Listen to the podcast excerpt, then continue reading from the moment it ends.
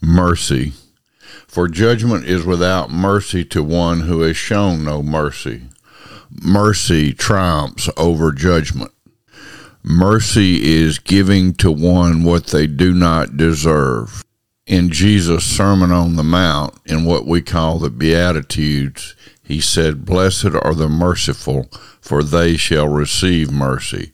In other words, blessed are those who extend to others not what they deserve, but what they don't deserve, to give mercy to others, and then we receive mercy.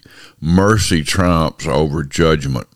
We deserve judgment for the sin in our life, but the mercies of God, which are new every morning, meet us and they triumph over judgment for those who are in Christ Jesus.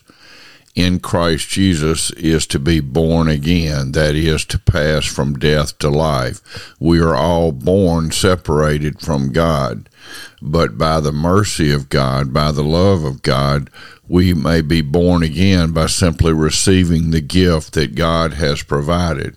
For God so loved you that he gave his only Son, that whoever believes in him would not perish but has everlasting life.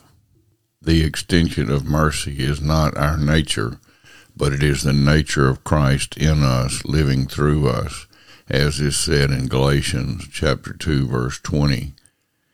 For I have been crucified with Christ, and it is no longer I who live, but Christ who lives in me. In the life I now live in the flesh, I live by faith in the Son of God who loved me and gave himself for me.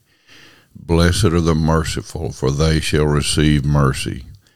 We need to be people of mercy because we have been shown great mercy by the Lord our God. Amen. God bless you. Have a great day, a merciful day. Amen.